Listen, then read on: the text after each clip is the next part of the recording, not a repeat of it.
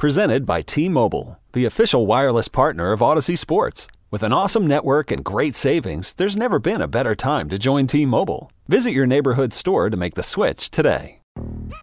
Yo, Trey. Kevin, what's up, man? You know, I've been thinking, what would have happened if the NBA never vetoes the Chris Paul trade to the Lakers and we get CP3 in the same backcourt as Kobe in LA? Well, you get a very happy Jack Nicholson for sure. And the Lakers probably win a bunch more championships. CP3 finally gets a ring or two or three, and the Kardashian empire is forever altered. What did you just say? Hey, everybody, I'm Trey Wingo. And I'm Kevin Frazier, and we're teaming up on a new weekly sports podcast from Wondery, Alternate Routes. As former Sports Center anchors and current sports obsessives, we're consumed by all the what if questions that make being a sports fan so excruciatingly fun. If you're like us, then you also live and die on the fallout from every drop pass. Or play call. Each week on Alternate Routes, we'll take a flashpoint in sports, break down what actually happened, then explore every alternate scenario and the ripple effects it would have caused. Follow Alternate Routes on the Wondery app or wherever you get your podcasts. You can listen early and ad-free right now by joining Wondery Plus. Swinging a drive, right field and deep. Back goes Aquino. It's got a chance. Gone. Get out the tape measure. Long gone. Fly the W. Cubs fans, it's time to fly the W with Dustin Rhodes and Paul Crawley Jean. You're listening to the Fly the W670 podcast. This is season one, episode number 29, believe it or not. And we're calling this one the trifecta of terror in Toronto. I'm Dustin Rhodes, executive producer of the Mully and Haugh Show. The guys are on from 5:30 until 10, Monday through Friday, on your official home of Cubs baseball. Of course, that is 670 the score. And as always, I'm joined by my good buddy Crowley. Crowley, how the heck are you on this Thursday? I'm doing good. Uh, you know, that Cub off day came at the right time for me. I needed a little breather, but you can follow me at Crawley's Cubs on Twitter, and you can follow us on Twitter and Instagram at Fly the W670. You can also follow us on Facebook at Fly the W, and you can email us at Fly the W at 670, Fly the W670 at gmail.com. Yep, I get the break. I'm sure you could use the break. I'm sure I could use the break. Uh, hopefully, the Cubs are enjoying today off in St. Louis. I'm assuming they're already there with their feet up. Maybe they uh, rode the arch. I'm guessing they didn't. But uh, yeah, it was a trifecta of terror up in Toronto. Uh, the Cubs did avoid the sweep, however. We will let you know how that happened. But game one, we had Javier Assad making his uh, big league debut against Jose Berrios. Game one, Cubs, Blue Jays up in Toronto. Well, you remember Javier Assad actually got to start with St. Louis. So this is his second start. Ah, second start. And, Sorry, Crowley. And so he actually, you know, he did good against the Cardinals last time out, and he did well against Toronto. You know, so you just the, the main thing about these type of situations, and we'll talk more about it throughout the podcast, is just you can't get overexcited. Even though I am going to get overexcited later, but uh, you can't get too excited on the ups and downs. You know, we saw we've had different guys come up and come down. We've had Caleb, Caleb Killian come up, come down. We've had other guys come up, come down. And and sometimes it works out really well. Sometimes they they need to go back and get a little bit more work done. Um, but good good game for Javier Assad. You got nervous because in the bottom of the first, he gets two outs, but then he loads the bases and he gets uh, Biggio's son, Kevin or something, to uh, line out to end the threat. So weird to see Craig Biggio's kid in there. It's starting to make me feel old. But once he got through that, you know, it kind of settled down a little bit, and Javier looked good once again. Yep, he had a nice game. I was uh, I was impressed. Obviously, I forgot that he had a, a, a first big league start, but uh, maybe I was on vacation that week. Um, it was but, the double uh, header. If you it was the double header, okay. if you remember. So that was a okay. crazy long game. All right, all right, that's what it was. But anyway, yeah, he looked good, and that then you know, again, th- this is one. This is one where we're talking development over winning, no doubt about it. And so we get to the top of the third, and uh, Alfonso Rivas singles. Uh, Christopher Morel strikes out, but then Nick Madrigal singles. So you got Cubs at the corner. Willson grounds into a force out.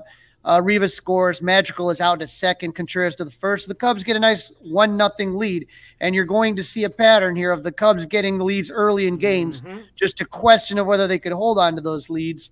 Top of the fourth, three straight straight singles to start the inning. You got Suzuki, Reyes, Horner.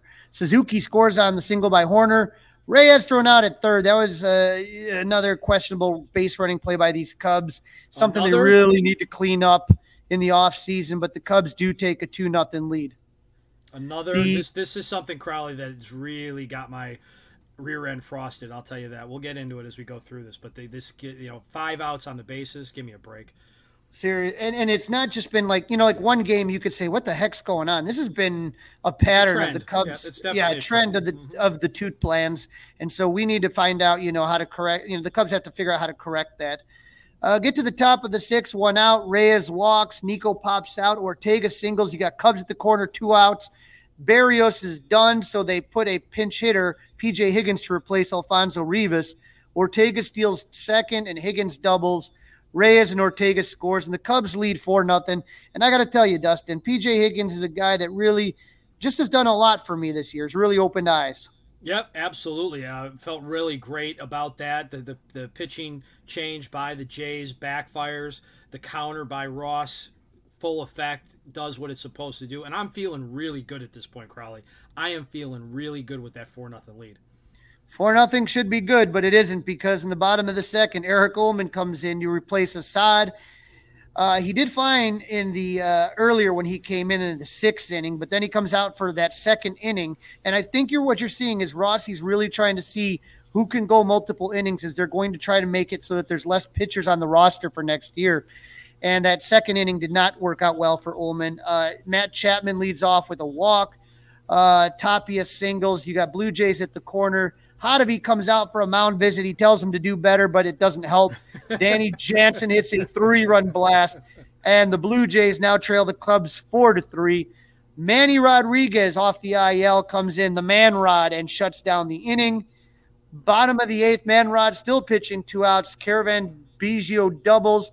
Matt Chapman singles. Biggio scores. And now the game is tied at four. That gets us to the extra inning. Top of the 10th, Nelson Velazquez is your Manfred man at second. Ian Happ lines into an unassisted double play, more bad base running. More bad this base time by Velazquez. Top of the 11th, Suzuki starts at second. Franmil Reyes singles on a fly ball to right. JBJ throws out Reyes at uh, second. Another bad out on the base pass. Suzuki at third. You got one out. Nico grounds out to short. Ortega walks. PJ Higgins strikes out to end the threat. So that's two innings with a man on second, nobody out that you couldn't score. That's only going to last so long. Bottom of the 11th, you have Jackie Bradley Jr. at second.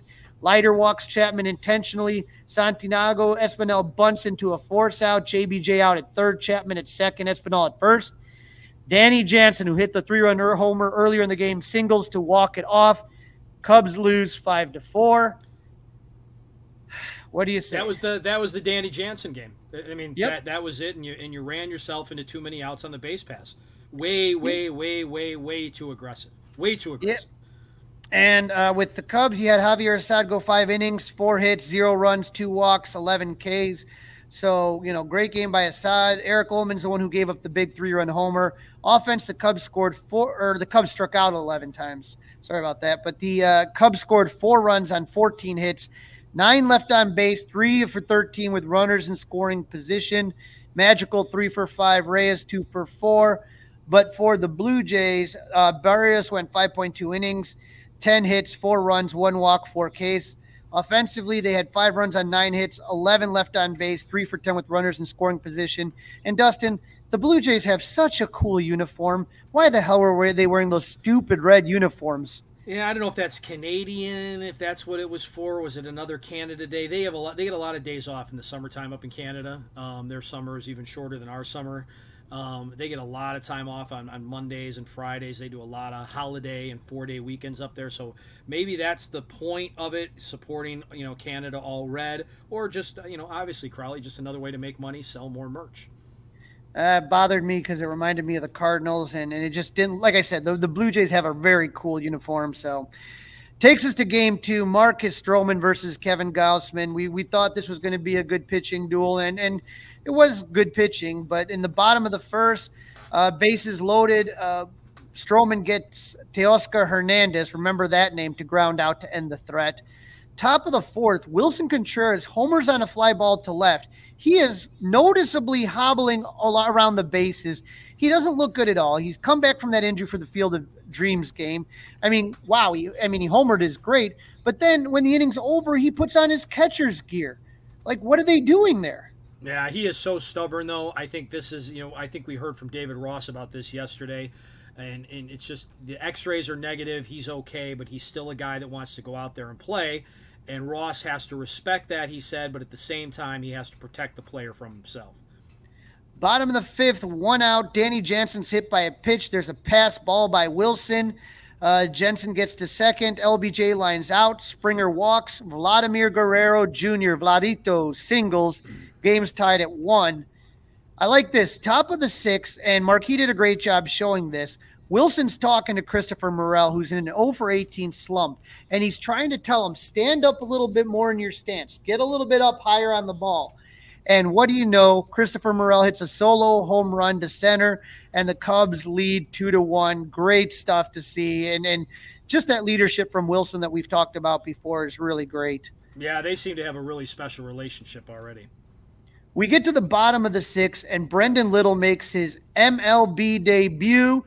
He hits Bo Bichette with a pitch. Again, it was one in the foot, so it wasn't like he, you know, was way off, but you know, you get that's how you start. Then Matt Chapman hits a little roller to the pitcher's mound, and Little loses his footing, slips getting to the ball. Tommy Hottovy visits, says, Settle down, you're good, no problem. But then Teoscar Hernandez, three run homer, and the Cubs trail four to two. Two games in a row, three run homers. Top of, the seventh, two outs. Nelson Velazquez walks, PJ Higgins walks, Christopher Morel doubles. Velazquez scores. Higgins to third. Cubs trail four to three, but unfortunately, Madrigal lines out to end the threat. In the bottom of the seventh, the Blue Jays get that run back. Vladito solo homer run home run to lead off the inning, and that makes it five to three.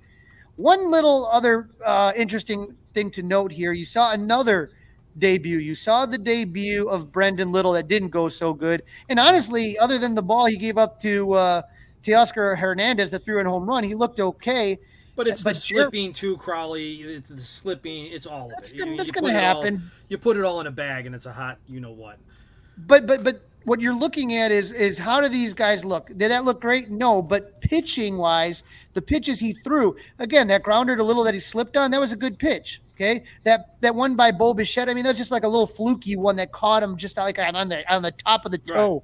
Right. You know what I mean? It wasn't like yep. he was just getting shelled out there. Oh no! And then what you want to see is Jeremiah Estrada absolutely opened a lot of eyes um, and, and, pitched well. And he was between him and Manrod, Manny Rodriguez. Those are two bullpen arms to watch. These are guys that could run it up there, and that was fun to watch. The Cubs lose five to three.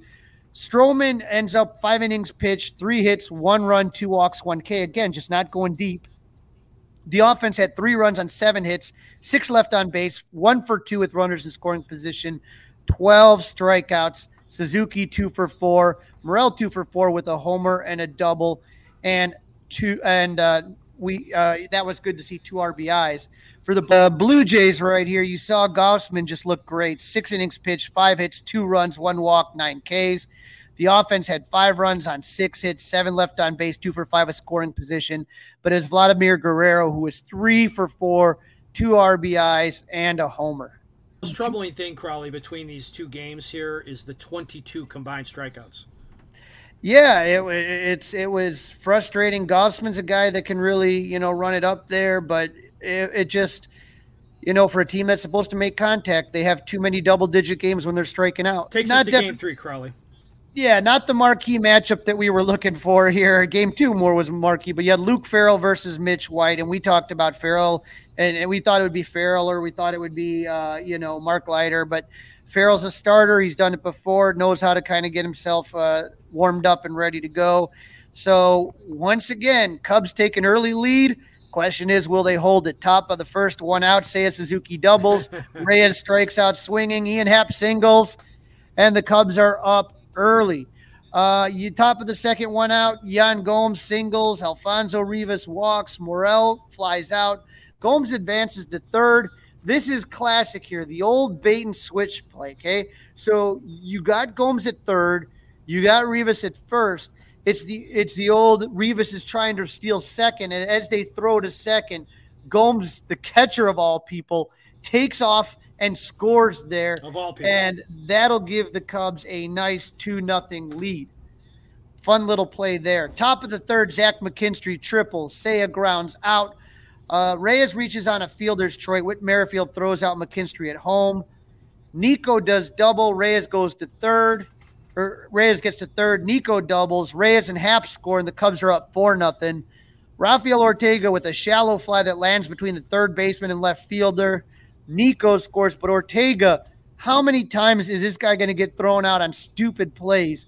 He gets thrown out trying to reach second. The Cubs lead 5 nothing, but just again, stop with like, okay, if it's Nelson Velazquez, you know, he's a young kid trying to impress some people, blah, blah, blah. This should not be happening with a veteran.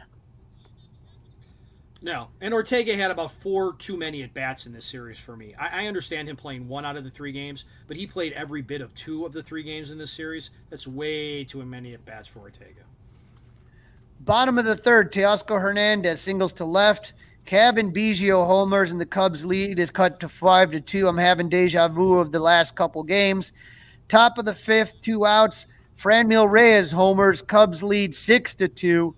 Bottom of the sixth, Erich Uelmen on the mound again. He gets Springer to pop out. Vladito hits a ground rule double. Lourdes Gurriel's hit by a pitch.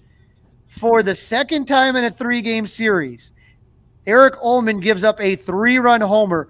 This is the trifecta of terror. What are the odds in three straight games that Cubs pitching are going to give up a three run homer? The Cubs lead is now six to five and I have to get some Pepto Dismal at this point. Top of the seventh, David Phelps, yeah. former Cub on the mound. Alfonso Rivas doubles. Morel strikes out Bunting. What are you doing, Bunting? Zach McKinstry singles. Rivas scores. The Cubs lead 7 5. Rowan Wick, Canadian, bottom of the ninth. I need more Pepto Dismal, but he gets the save, and the Cubs win 7 to 5. Total bullpen game, seven pitchers used. Farrell started and went two innings. Manrod picks up the win. Wick the save. Offense, the Cubs had seven runs on 10 hits, two left on base, four for 11 with runners in scoring position, 12, Dustin, 12 strikeouts. McKinstry, two for four. Happ, two for four. Reyes with the home run. Nico with two RBIs. Uh, the Blue Jays, Matt White, 4.2 innings pitch, eight hits, six runs, one walk, five Ks. The offense, Biggio and Kirk homered. Kirk with the three run homer. Vladito, two for four. And Teoscar Hernandez, two for four. But as you're talking about with all these strikeouts, it just is absolutely way too much. Way too much. Is that 33? I mean, if you strike out 33 times in a three game series, you're lucky you didn't get swept.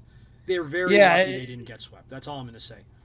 And and we we talked about bullpen and, and before about how it's tricky right now because you know you traded the back end and these are tryouts for guys and David Ross right now is trying different things and it may frustrate you as far as the bullpen usage, but he is not and, and this sounds counterintuitive. He's not trying to win games. He's trying to see okay, if I put you in this situation, can you handle it? If I if I have you go in a dirty inning, if I have you pitch multiple innings, if I put you on for the five out save. This is what David Ross is looking for.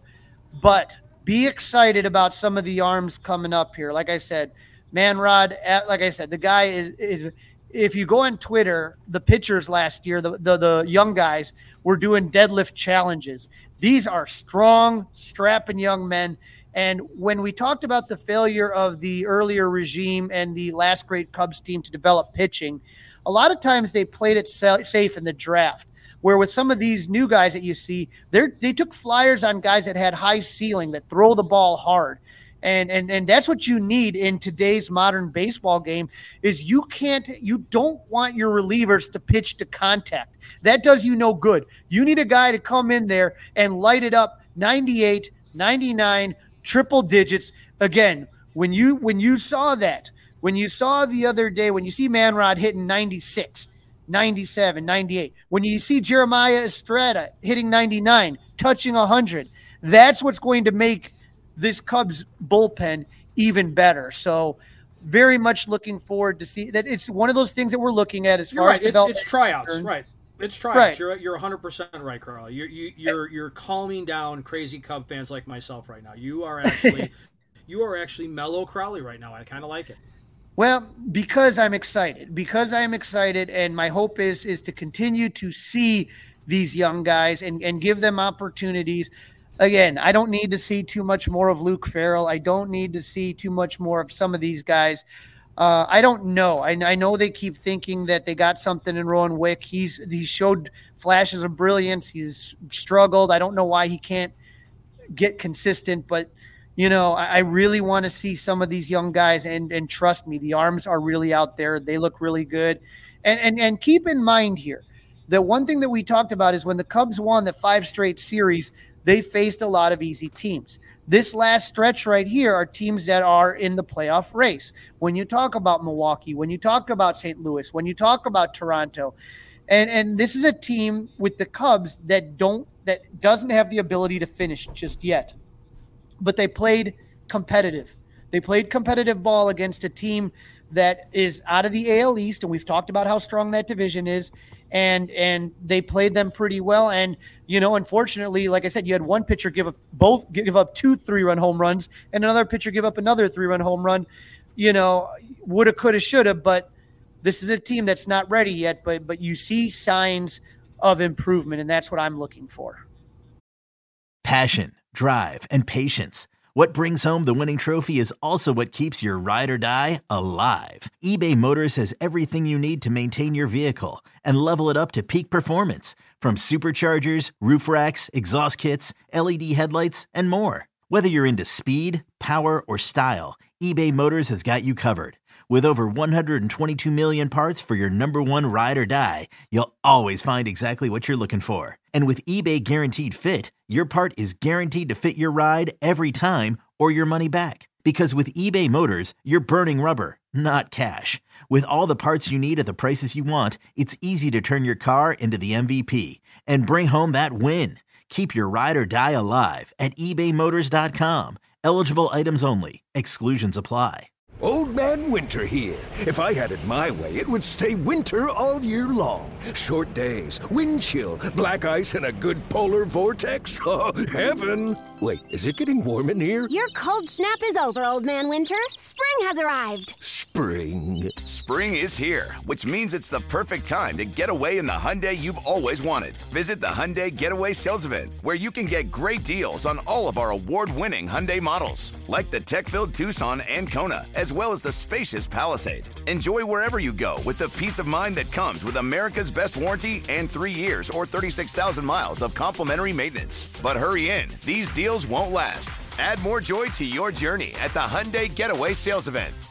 Now get 0% APR or up to 1500 bonus cash on the Hyundai Tucson. Now, during the Hyundai Getaway Sales Event. Offers end soon. Call 562 314 4603 for details.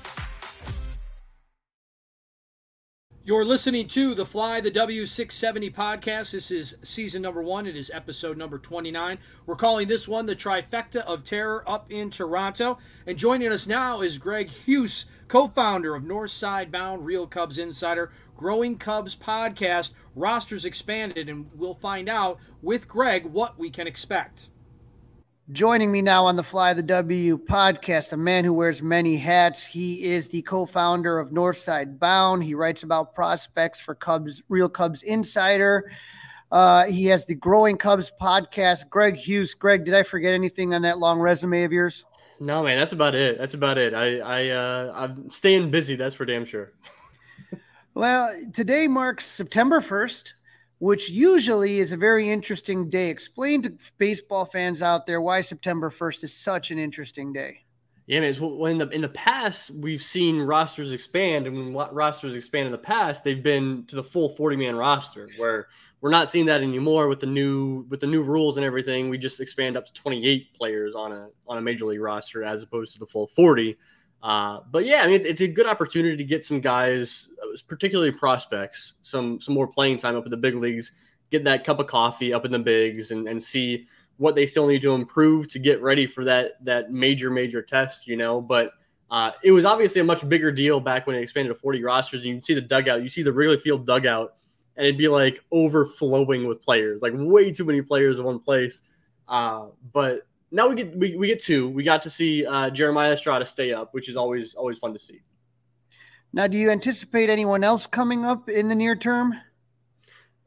I figure this next month we we could get a real taste of some of some more prospects because uh, there, there's a this big roster crunch this offseason, right? There's a lot of guys that are probably going to be uh, DFA'd off the roster that are currently on the major league team. I look at looking at guys like Ortega and Schwindel and guys like that. Uh, but then there's there's a, a real crunch for the 40 man roster because the Rule Five draft is coming up, and there's a lot of players eligible for that 40 or for that uh, Rule Five draft.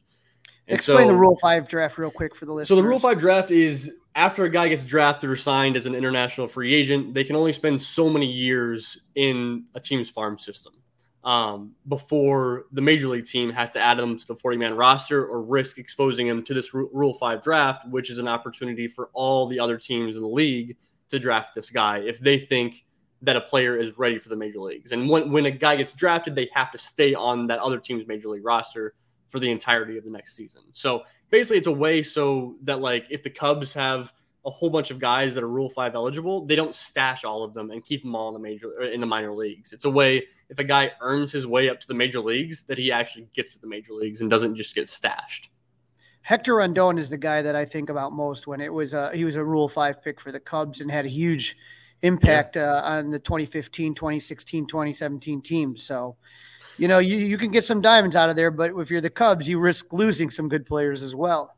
Yeah, and so I'm, I'm thinking this this September will probably be an opportunity to potentially add a few guys to the uh, major league roster that they'd probably be adding anyways uh, to that roster. You know, I mean, there, there's guys that we've already seen, like Jeremiah Estrada was one of those guys that was almost assuredly going to be added to the 40 man roster this offseason because he's, as we saw in his appearance in Toronto, like the stuff is way too good to risk losing him to another team. You know, and so the idea is to go ahead and add him to the major league roster now because if there are already going to be added over the offseason, like what's a hurt? So uh, Jeremiah Estrada was like the prime example of that um, uh, going into the spring or going into the se- September. I'm sorry, and uh, I'm, I'm glad that he's finally gotten his chance for sure.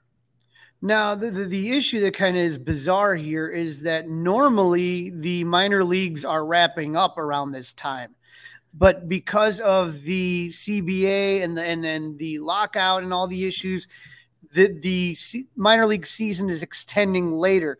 Do you think that throws off the Cubs' plans at all, anyway, or not too much? Um, I, I don't think so. I think that like you're looking at a guy like Hayden Wesneski who might get called up, and I don't think that I, I don't think that the the Iowa the AAA season coinciding with the major league season, I don't think that's really gonna have much of an impact. I mean, if a guy's a guy that they want to try at the major league level, they're not going to keep him in AAA just just because the season's also running simultaneously. You know what I mean? So, um, yeah, I don't think that really affect. It, it would have affected it if there was still the forty man roster, the entire forty man roster getting called up to the bigs. But because it's like a couple guys, I don't I don't think it really has that much of an impact.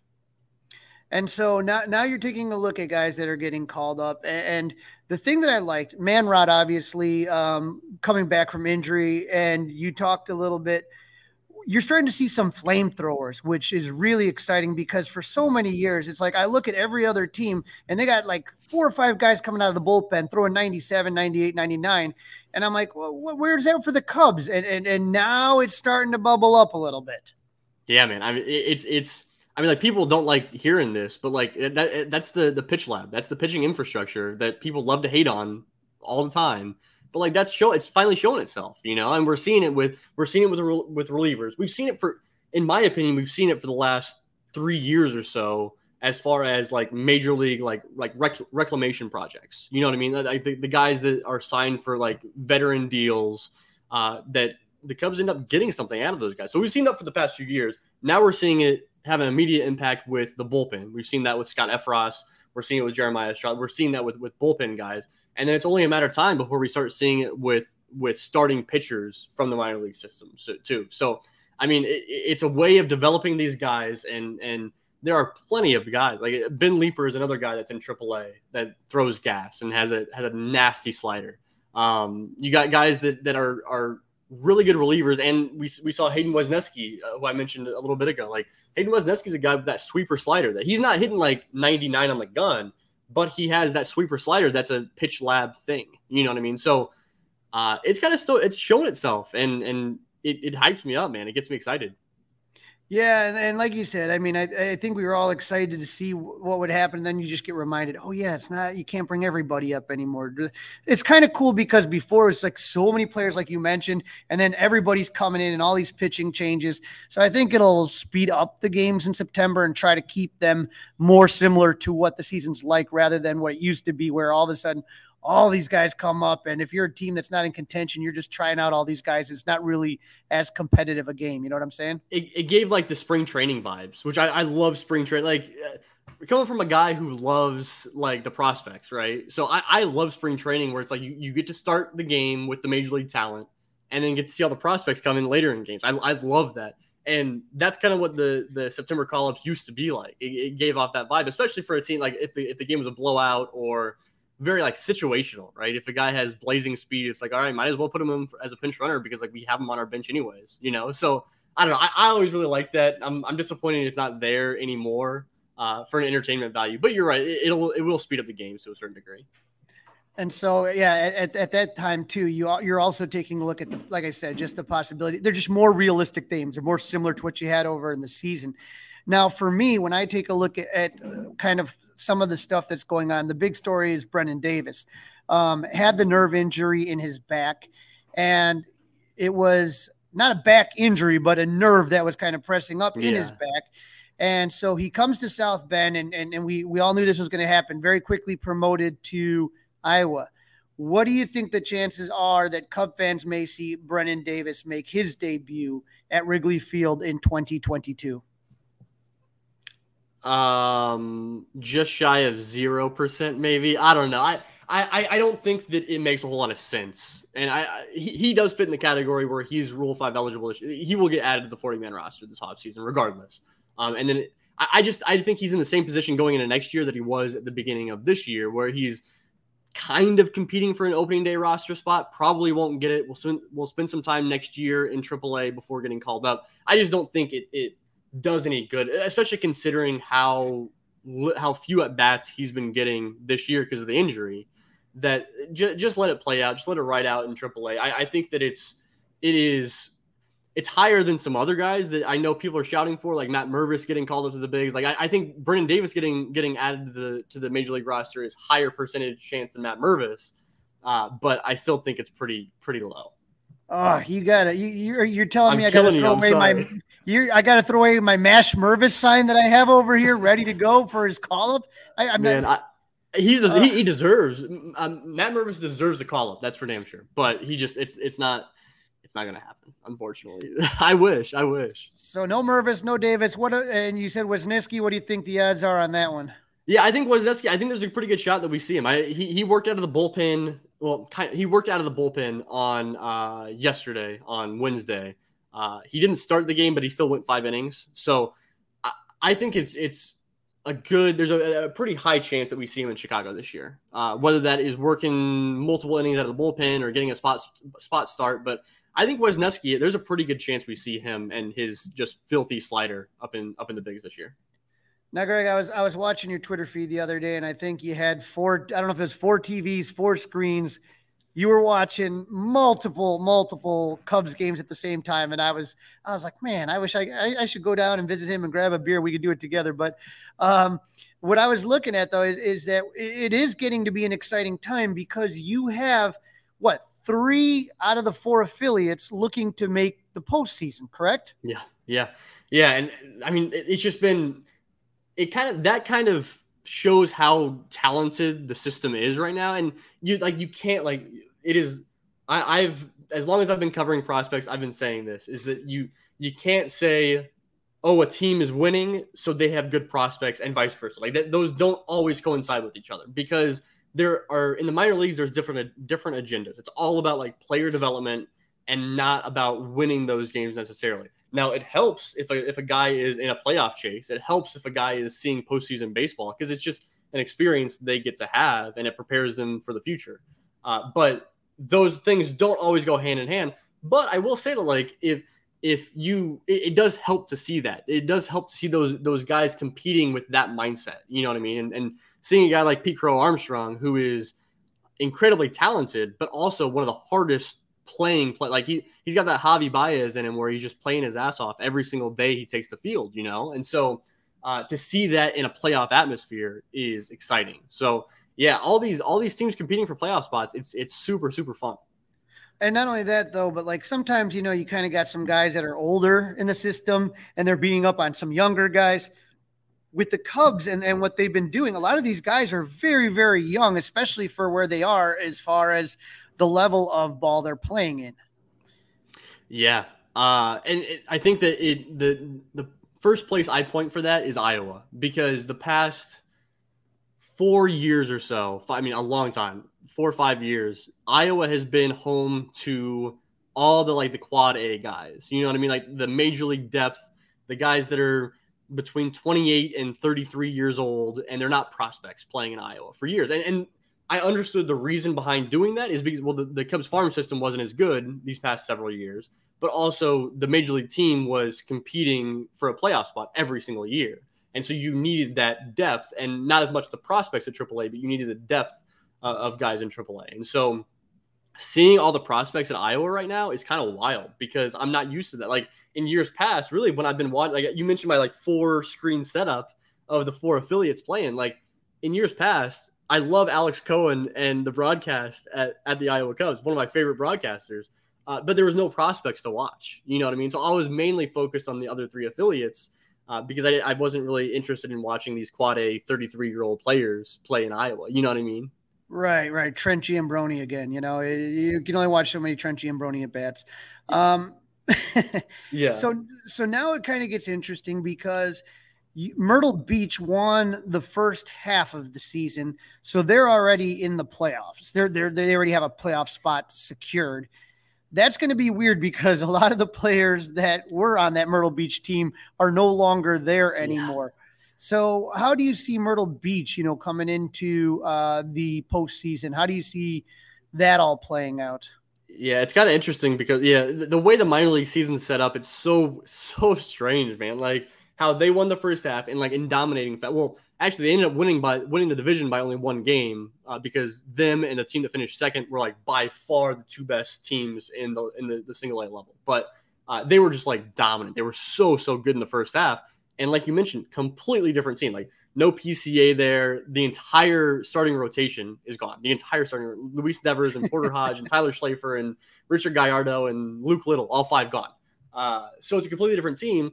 But somehow Myrtle Beach has found a way to be relevant this entire season long, even through all the changes, because they are so exciting. Mean, it started off the year and it was seeing uh, PCA and Kevin Alcantara and uh, James Triantos and, and Reggie Preciado and all the bats that we knew were going to be there, and we were super excited to see. Uh, and then midseason, it became all about that rotation I just mentioned, a, a, whole bunch of really talented arms in that rotation. And now we're seeing a lot of those guys moved on, but we're seeing a lot of like uh, we, have seen uh, Moises Ballesteros, who's been super super fun to watch. We're seeing Pedro Ramirez, who's up now, and so we're seeing a lot of like the super young guys now make their way up to up to the single A level in Myrtle Beach and uh, it's just it's a way to kind of shine more light on in the playoffs. Even though the team might not be quite as talented, there there are still some really good players. Kevin Alcantara is still there. James Triantos is still there. Like I said, Ballesteros is there now, and uh, it's just more light that gets shined on these really like fun prospects. Well, let's talk about South Bend because I saw that they have their magic number up there. It's getting close. And uh, out of all the teams, would you say they probably have the most likelihood of going the farthest? I'd say so, man. Uh, that that roster is incredibly fun and incredibly talented. I mean, all the all the Myrtle Beach Arms I just mentioned again. Now they're in now they're in South Bend. Plus, you have Daniel Palencia and Kohl Franklin, who were holdovers from that roster. So the rotation's very very good. Uh, PCA is now up in up in South Bend. You got Owen Caissie there. Uh, Jordan Nwogu's been really hot. You had Brennen Davis making a rehab appearance there, so the outfield was insane, but he's, he's not there anymore, obviously. Uh, but yeah, I mean, you got Kevin Made is over at shortstop looking good. Pablo Aliendo is fun behind the plate. So he's a lot of fun players in addition to like really talented guys. And they are South Bend is a must must watch team throughout the remainder of this season. And then you go into Tennessee, and unfortunately, I think injuries have kind of affected it, but they still have a shot. Yeah, I think so for sure. I mean, they, they again, like I, I, think that that's been the bright spot. I, I'm I'm I'm naturally a hype man, anyways, but like that's been the fun part about this system now is there's talent all up and down the entire system. You know, it, it's it's not like only one team is loaded and that leaves Iowa as awful or Myrtle. Like it's it, the entire all four teams right now are fun to watch or have a whole lot of talent on them. And so, yeah, I mean, w- with Tennessee, uh, you got Chase Strumpf that's been there for a while, uh, all season this year, and he's looking really good. Uh, the rotation has Ryan Jensen back, and he's looking good. Jordan Wicks is uh, should be back in the rotation sometime soon here, and uh, DJ Herz has been uh, not doing as well since his he got his promo- promotion up to Double A, but he's still must watch TV every time he, he takes them out. So, you know, that that's the exciting thing for Cub fans is that as frustrating as the major league product may be, to me, th- this has been as much fun as I've had watching the minors since, you know, 2012, 23. You're talking about almost like, you know, nine, 10 years ago. You know, this is there are there are a lot of good players to watch, and the fact that you could even watch them on marquee now, that you don't have to go you know, with the Greg Huss, uh, you know, four screen stream, you can you can literally turn on marquee and there you go. You got you got you know Brendan and, and Max or, or Sam or or mm-hmm. Alex Cohen. You could sit there and watch, you know, Mick Gillispie. You got all these guys that you could watch, listen to, and, and like you said, it's not just I just want to watch one guy one at bat. You know what I mean? It's it's it's just fun to watch through up and down the lineup for most of these teams. Yeah, man, I I've loved what Marquee is doing with their that whip around show that they have with the the Road to Wrigley. I mean, I, I think that it, it's when you watch that show, like that's what I do on a nightly basis. And and and the thing is, is with that, like it allows you to try to take it as much baseball as possible because it can be overwhelming. You know, I mean, there's a lot of games going on, a lot of action going on. So, uh, yeah, I feel like when I am watching the minor league system this year, if there's a few nights that I take off because I'm busy doing other stuff, like I'm at risk of missing some like major, major things. That the, the system is like at like it's just ready to like bubble up and go crazy on any given night. You know what I mean? So uh yeah, that that's uh that whip around show that that Road to Wrigley that Marquee does is awesome. And um it makes my life a little bit easier because I'm not having to man the controls and change from game to game. I can just watch them. yeah, and that, that's Lance Brozdowski and Elise Menaker, and they mm-hmm. do a mm-hmm. great job. Lance has been on the show, and so you know, it, I just, you know, people uh, look at me and are like, "Oh, why aren't you upset? Why aren't you more angry?" And I'm like, "Man, look, I, have been there. You know, I, have been there, done that. Like, let's let's move forward. The future is is way closer than people think. The one thing I keep telling everybody is the Cubs will do more in 2024, and the Cubs will thrive in 2025. Are you with me on that, Greg? Is that timeline sound accurate? Yeah, I mean, I think I think that next year they can compete too. I, I think that we should as long as the front office spends some money this this off season, I mean, I, I think you need to supplement. You you always always always need to supplement your prospects coming up with free agent signings. And I know that there's been a lot of chatter about from fans wanting to trade these prospects this offseason for major league talent. And like I I've said it before, like I couldn't I couldn't be more against the idea of trading from prospect depth um, that is not yet in in Chicago for major league talent at this point because I, I just don't think I don't think you trade prospects away to take your team from bad to good. I think you trade prospects away to take your team from good to great. And obviously this is not a good major league team right now. So I, I just don't think it makes sense at this point. I understand like the logic behind it. I under, understand like the thinking that there's depth there, but you're just taking a, a bad team and, and hopefully making it good by doing that and losing out on, on prospect depth. And and the, and the thing that people don't understand, especially with that first, you know, that with the World Series team, is that they analyzed what they had, who they wanted to build around, and then supplemented with free agent signings. Okay, we know that Russell's our shortstop. We know that Rizzo's at first, and Bryant, you, you knew what you had kind of here and there. Okay, now we get a Jason Heyward. Now we get a mm-hmm. Lester. Now we know what we got. Let's let's let's attack it that way, and that's kind of what I think, you know, is the smart, prudent move and I, have said it before too that it, it, it's one of those things where they have built this system to be good in a completely different way than they did 10 years ago. Like completely different way i guess eight years eight to 10 years ago. Where before the world series run like the entire system was built on a year and a half or so span where your top players get called up. You saw in a year and a half span, you saw well, Javi make his like real real return to Wrigley, you know, and then KB and Kyle Schwarber and Addison Russell and all these guys all at the same time. The way the system is built right now, it is not everybody arriving at the same time. It's you, have got some guys this year. You saw Christopher Morel and Nelson Velazquez and some of those, those relievers. Next year, you're going to get Brennen Davis and Hayden Wesneski and and and Jordan Wicks and guys like that. The year after that, you get PCA and Kevin Alcantara, and it, it's just they are building the system way different. It's much more of the Dodgers style rebuild than the 2016 Cubs style rebuild.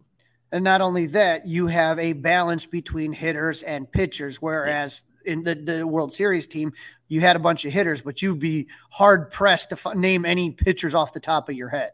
Mm-hmm, exactly. Yeah, I mean you can't do it. Yeah. So I mean it, it's it's that balance both in styles of players and like the, the timelines, you know, and I, I, I love I love that, and because it keeps us entertained every single year, right? We we get to watch next year. We're excited about Brennen Davis. You know, the year after that, we're excited about PCA. Year after that, we're excited about Drew Gray. There, there's there's guys that are always going to be coming up, and it's exciting to watch. You know, and even guys that surprise us too. Like we we didn't expect. I, I knew Chris Chris Morel would be ex- an exciting player. I didn't expect him to be that good right out out the gate. You know what I mean? I know he's come back down to earth a little bit, but uh, I wasn't expecting that. And so like we're even getting surprises in addition to like the top prospects we see debuting. Well, you know, that's part of the development, the, the drafting, the development, everything that they've done. Greg, you know, I was in a good mood, but now I feel even a better mood after talking to you. And and and hopefully, like I said, I'll just stash my Matt Mervis, uh, Mash Mervis sign. Just uh, wait, wait, well, wait a little bit longer. But thank you for coming on. Tell people where they can follow your work and find you. Yeah, you can find me on Twitter at Out of the Vines, and then you can find uh, the podcast that I host with my co-host Jimmy Nelligan. It's called Nor- or it's called uh, the Growing Cubs Podcast. Uh, you can find that anywhere where you're listening to hear uh, Fly the W, and then uh, you can find my written work over at Northside Bound, which is a, a website dedicated entirely to Cubs prospects that I co-founded with a couple guys, and then a little bit of writing over at uh, Cubs Insider as well. So you can find me at all those places, and I appreciate you having me on, Crawly. We'll have you back on. We got we got to do a summer roundup. Don't worry, Greg. But you take care and, and and keep those screens buzzing. Okay. All right, man. I appreciate it. Take care. You're listening to the Fly the W670 podcast. This is season one, episode 29, a trifecta of terror up in Toronto. Crawly, thank God that one's in the rearview mirror. The good thing is the Cubs did not get swept as we're dropping this podcast, recording it for you. It's Thursday. The Cubs are resting down in St. Louis. Maybe they went on the Budweiser tour and we are now going to preview the three game series down in St. Louis between the Cubs and the Cardinals. Yeah, the Cardinals, of course, in first place in the NL Central, 76 and 55. They're six and four. And they're six and four in the last 10. The Cubs played uh, are in third place, 56 and 75, four and six in their last 10. But if you remember, the Cardinals were streaking pretty good. And so the Cubs played the uh, Cardinals about a week and a half ago, August 26th and 27th. They took two of three, which again, two of five. So they there was a that five game series, but they did a good job taking that. So the hope here is is that they continue to have a good series. Now, this is over at uh, Busch Stadium right now, game one, 7:15 Central Time. You got Adrian Sampson squaring off against Jordan Montgomery. Adrian Sampson, I was at that game that he pitched last time, and he got rocked by the Cardinals. He gave up, he went 3.1 innings, gave up five runs on eight hits, no Ks. He's going to be facing off against Jordan Montgomery. And if you remember Jordan's outing, he pitched a nine inning, one hit shutout last time against the Cubs. He has completely dominated the Cubs in two starts against them this season. The first one was when he was with the Yankees, and then the Yankees traded him the Cardinals for a bag of magic beans, and then he had that fantastic start against the Cardinals. Well, let's hope it goes the opposite way. I mean, really, Adrian really couldn't do much worse than he did that day against the Cardinals. So, I mean, the bar is set low right now, so it can only go up. I'm, I'm hoping for good things in this one. And Jordan Montgomery can't get much better than nine innings of one hit exactly ball. right. exactly right. So somewhere in the middle, right, and then maybe the Cubs won't strike out double digit times, and they could get a victory here. Game two is going to be on 6:15 Central Time. You got Drew Smyly versus Adam Wainwright. Smyly was the tough luck loser against Montgomery. He did great. He went seven innings pitched, four hits, one run, two walks, six Ks. He gave up a home run to Pujols that was just ridiculous. It was four feet up in the center of the strike zone. There's no way Pujols should have hit that for a home run. Somehow he did. I don't know. Maybe give him a test of some kind. But uh, Adam Wainwright lost er, the last time out a two nothing decision. Uh, he went six innings pitch. He gave up five hits, two runs, four walks, three Ks, but a very steady performance by Adam Wainwright. Not, you know, you lose a two nothing decision and you're a 90 year old pitcher. That's not too bad. No, not too bad at all. I mean, Wainwright has been around. He's seen it all. He's done it all. I'm really curious to see how many games Pujols plays at home against the Cubs. I mean, you know the place is just going to be absolutely packed. Oh, absolutely. And they want him to get 700 home runs in the worst possible way. But they're in one of those tough situations where they're also trying to win a pennant. And if he's, you know, we're going to talk about who's hot and who's not. If he's not hot, you know, do you hurt the team by having him play? So we'll see. But we got game three, a day game, getaway game, 115 Central Time. Good pitching matchup right here. Marcus Stroman versus Miles Mikolas. Marcus Stroman last time out, very similar to Adrian Sampson, not a good start. You remember this was the getaway game last time, and Dustin, you were you were steaming through the ears on that one. He went five innings pitched, gave up 11 hits, five runs, two walks, one case. Let me just add something here, Dustin. I don't have the numbers in front of me, but I think career wise, and this doesn't bode well for Stroman's Cub career, I think he has something like a 14 ERA versus the Cardinals. He is just a team that the Cardinals, for whatever reason, can just pick apart really easy. Yeah, I'm hoping for the best. I mean, Marcus Stroman grew on me during the uh, Wednesday broadcast. Uh, did a great job talking to the crew. He's a really nice guy. I just wish he was as good of a pitcher as he is a talker, Crawly. Um, I'm seeing this series again. Don't, just don't get swept. Don't ruin my holiday weekend by getting swept by the Cardinals. I'm hoping, I'm hoping for one, and I'm thinking that Friday night might be my best chance for some reason because I just don't think the pitchers can do as bad and as good as they did the first time around. Yeah, the Cubs actually uh, uh, they they Michael got to Mikolas the last start. He went 6.2 yes, innings, but he gave up six hits, five runs, three earned. So another decent start, but but Mikolas, you know, it, it, seems like the Cubs are kind of starting to figure this guy out. It's about damn time. Um, who's hot and who's not? Seiya is in one of those hot streaks right now. He's batting 364, fun to watch. Nick Madrigal you know, Dustin, you know, this is the guy we expected to see a 300 hitter. He doesn't hit for a lot of power, but he keeps getting on base some way or another, and the defense is looking really good. Who's not? Uh, Franmil Reyes, 217. Willson Contreras is hitting 188. And so, uh, obviously, that hobbled ankle, I don't know how much he's going to play. We'll see what happens, but that has to be affecting hey, him. Crawly, really quick, and I, I, I got to be honest, I don't even care who's hot and who's not for the Cardinals. Okay, they're they're like so off my radar. But Willson's hobbled, and then there's this report from our guy Gordon Wittenmyer about the fact that you know don't be surprised if Willson's not a Cub and nobody thinks he's going to be that he ends up in St. Louis taking it in for Yadier Molina. Oh, I mean, oh my God! I mean, that is so disturbing, Crawly. I don't know how you feel about that. Maybe you don't even want to chew on that right now. Maybe you don't even want to digest it. Maybe you, you want to think about it over the long weekend. But Willson Contreras in a Cardinals uniform for like the next eight years would absolutely be paint. Willson Contreras, even though he's been to St. Louis a hundred times, he does not get on the bus. He does not get on the plane. He's not invited. Tom Ricketts, send your plane for Willson and let him go see his brother play wherever the Braves are playing this weekend. Okay, Willson Contreras does not make the trip. No recruiting visit to St. Louis for Willson Contreras if I'm the Cubs. Well, Dustin, let, let me put it to you this way. I was listening this morning when I heard you guys talking about that. I want to say about uh, 6.30, 6.45-ish. And I almost fell in the shower because I brought up that scenario in one of our very first episodes about the idea of a Willson Contreras going to St. Louis to replace their tattooed neck, overrated catcher in Yadier Molina.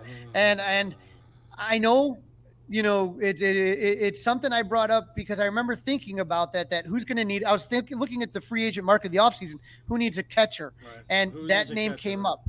Now that being said, when you talk about the weakness of Willson and what his knock has always been, is his framing and and and and his handling, calling of a game, and that is something that Yadier Molina, he he is not a great. He had some great seasons hitting, but what made Yadi special? If you ask any Cardinals fan, is his ability to steal strikes and handle a pitching staff. So I don't know because for the Cardinals, that is such an area of emphasis. I brought it up before just to kind of scare the crap out of Cub fans, and I'm sure Gordon's doing the exact same thing right now. But I will tell you, I got, I, I'm, I, I'm not that worried that that could happen. All right. Well, I said Crawly that I'm hoping they don't get swept. I'm calling for a one out of three, and I'm looking at Friday's game as the game I'm going to go for the Cubs to win. How are you seeing this one go over the weekend? I see the Cubs winning one out of three, but I like game two, Drew Smyly versus Adam Wainwright. That's the game that I think that Smyly's been had an amazing month of August. Wainwright is still Wainwright, but I, I think that the Cubs are going to get to him. All right, well, just don't get swept, Crawly. I hope you have a fantastic holiday weekend. I'm sure you're not going to be in St. Louis. You'll probably be in another state, but it won't be in Missouri. Uh, we thank you guys, as always, for listening. That's a wrap. This is season one, episode number 29.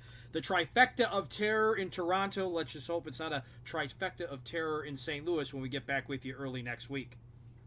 And don't forget to follow us this weekend for all you Cubs news at Fly the W uh, 670 on Instagram and Twitter, Fly the W at Facebook, and you can email us at flythew670 at gmail.com. Go Cubs.